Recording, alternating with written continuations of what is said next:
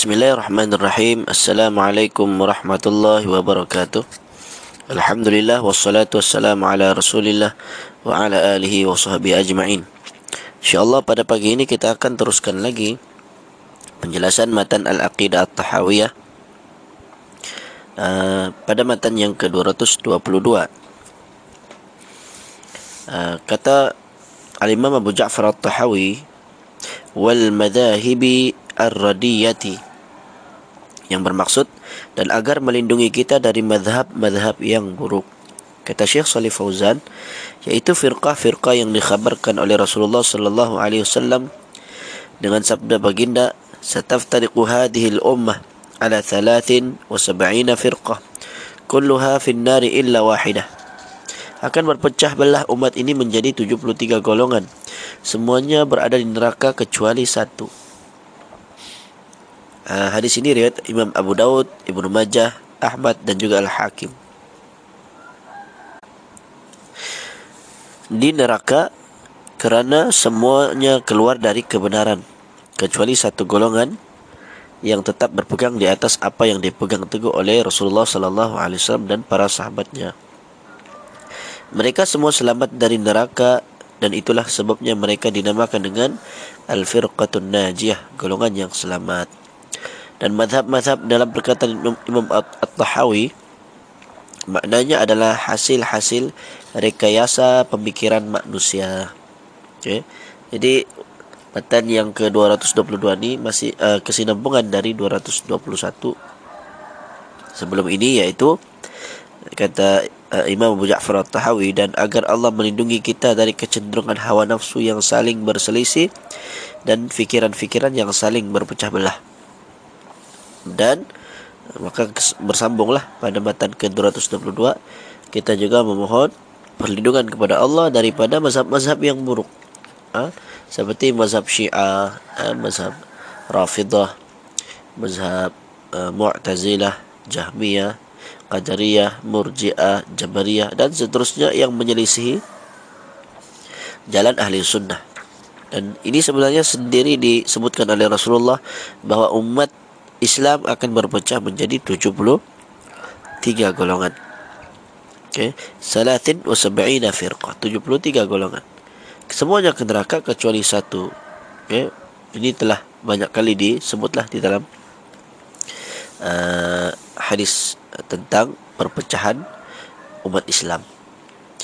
Kita lanjutkan matan ke-223 mithlal musyabbihah seperti musyabbihah. Jadi Imam Abu Ja'far At-Tahawi bagi contoh. Apakah dia mazhab-mazhab yang buruk? Pertama musyabbihah. Maksud musyabbihah ni golongan yang menyamakan Allah dengan makhluk. Okay, golongan musyabbihah golongan yang menyamakan Allah dengan makhluk. Matan ke-224 wal mu'tazilah dan juga mu'tazilah. Ya. Mu'tazilah ni mereka mengingkari serta menafikan sifat-sifat Allah dengan alasan bahawasanya mereka ingin mensucikan Allah Okay. Kononnya mereka ingin mensucikan Allah uh, daripada sifat-sifat makhluk. Sehingga tu mereka menafikan Allah mempunyai sifat. Maka mereka jatuh ke dalam kesalahan yaitu menafikan apa yang Allah tetapkan buat diri Allah Subhanahu taala. Mereka adalah para pengikut Wasil bin Atha dan Amr bin Ubaid. Pada mulanya keduanya adalah murid-murid Imam Al-Hasan Al-Basri yang menghadiri mas, uh, majlis pengajiannya Kemudian Al-Hasan Al-Basri ditanya tentang pelaku dosa besar.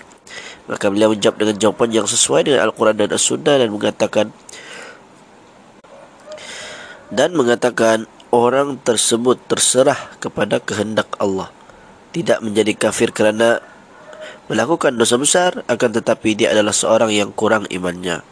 Ini jawapan seorang imam besar ulama ahli sunnah wal jamaah iaitu Imam Al-Hasan Al-Basri.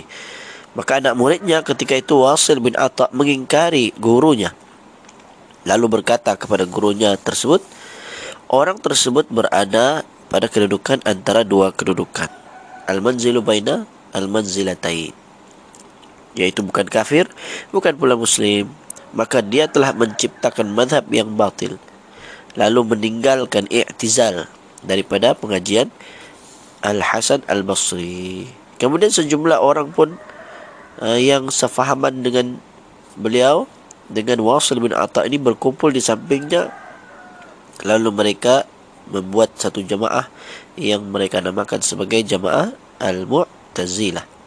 Okey.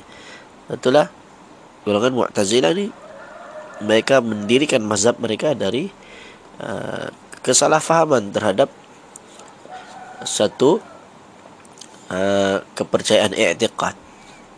Kerana menurut ahli sunnah orang buat dosa maka dia berkurang iman bukan bermakna dia terus kafir ataupun tidak pula beriman tidak kafir. Ha, ini pandangan datang dari mana?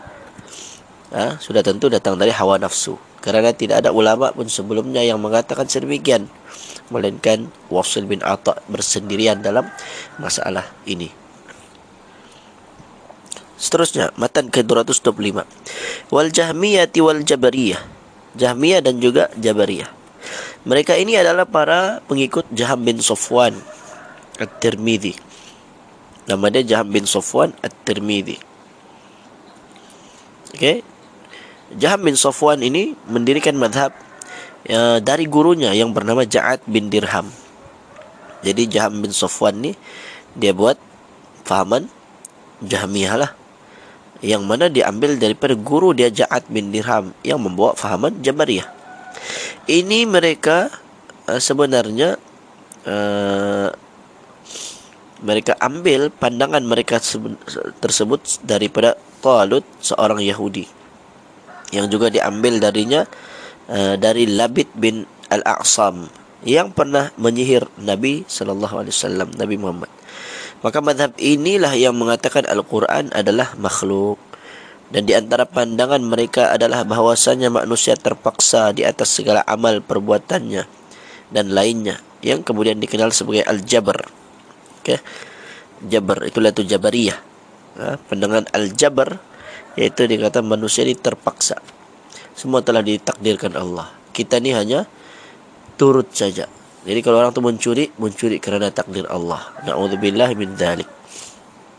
Ha, hanya Allah telah tetapkan segala-galanya. Manusia tidak ada ikhtiar. Ha, ini pandangan yang buruk. Pandangan yang menyalahi pandangan uh, yang sebenar.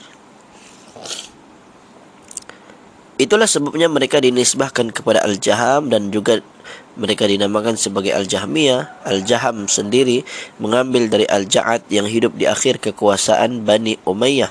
Kemudian dijatuhkan hukuman bunuh oleh Khalid bin Abdullah Al-Qasri. Kemudian ketika itu Khalid pun berkhutbah pada hari raya Aidul Adha. Lalu mengatakan, sembelilah haiwan korban kalian Wahai sekalian manusia, semoga Allah menerima korban-korban kalian. Sesungguhnya aku akan menyembelih Al-Ja'ad bin Dirham. Ini guru kepada uh, Jaham bin Safwan. Kerana apa? Nah, kerana dia mengatakan bahawasanya Allah tidak pernah berbicara langsung kepada Musa alaihi salam dan tidak pernah mengambil Ibrahim sebagai kekasih di antara ucapan Ja'ad bin Dirham. Ja'ad bin Dirham ni kufurlah kerana mengingkari uh, ayat-ayat Al-Quran yang mengatakan Allah berkata dengan Nabi Musa. Dan juga Allah mengambil Ibrahim sebagai kekasih. Itu semua ada dalam ayat Quran. Dinafikan oleh Ja'ad bin Irham okay, yang diikuti oleh muridnya Jaham bin Sofwan lalu beliau pun turun dari mimbar dan menyembelihnya kerana dia seorang yang zindik maka membunuhnya adalah merupakan kewajipan hal itu disyukuri oleh ahli sunnah wal jamaah. Itulah sebabnya Al-Imam Ibn Al-Qayyim Al-Jawziyah berkata dalam bait-bait syair kitabnya Nuniyah ha, terjemahannya dan kerana itu Khalid Al-Qasri menyembelih Ja'ad pada hari penyembelihan haiwan-haiwan kurban penyembelihannya itu disyukuri oleh setiap ahli sunnah. Hanya Allah yang membalasmu wahai saudaraku kerana korbanmu ini terjemahan lah okay. Kalau Arabnya Eh, dalam terjemahan ini tidak dinyatakan. Tapi kemudian ajarannya ini diteruskan oleh Jaham bin Sofwan. Nah, ajaran Ja'ad bin Dirham ini masih diteruskan. Sehingga mazhab ini pun dinisbah kepada Jaham bin Sofwan kerana dialah yang memunculkannya kembali yang menyatukan antara pandangan Jabariyah dan juga Jahmiyah itu sendiri. Maka sebab itulah seorang penyair mengatakan yang bermaksud Aku hairan kepada syaitan yang menyuruh manusia kepada neraka dan mengambil pecahan namanya dari kata jahannam. Ha, jaham daripada perkataan jahannam lah. Maksudnya ada kemiripan. Okay? ada kemiripan di situ. Jadi cukup dahulu kita sempat membaca lebih kurang uh, satu, dua, tiga, empat lebih kurang empat lah Okey, empat matan dan insyaallah kita akan sambung lagi pada masa akan datang. Aku qouli hadza wa astaghfirullahal azim li wa lakum. Wa sallallahu ala nabiyyina Muhammad wa ala alihi wa sahbihi wa baraka wasallam. Assalamualaikum warahmatullahi wabarakatuh.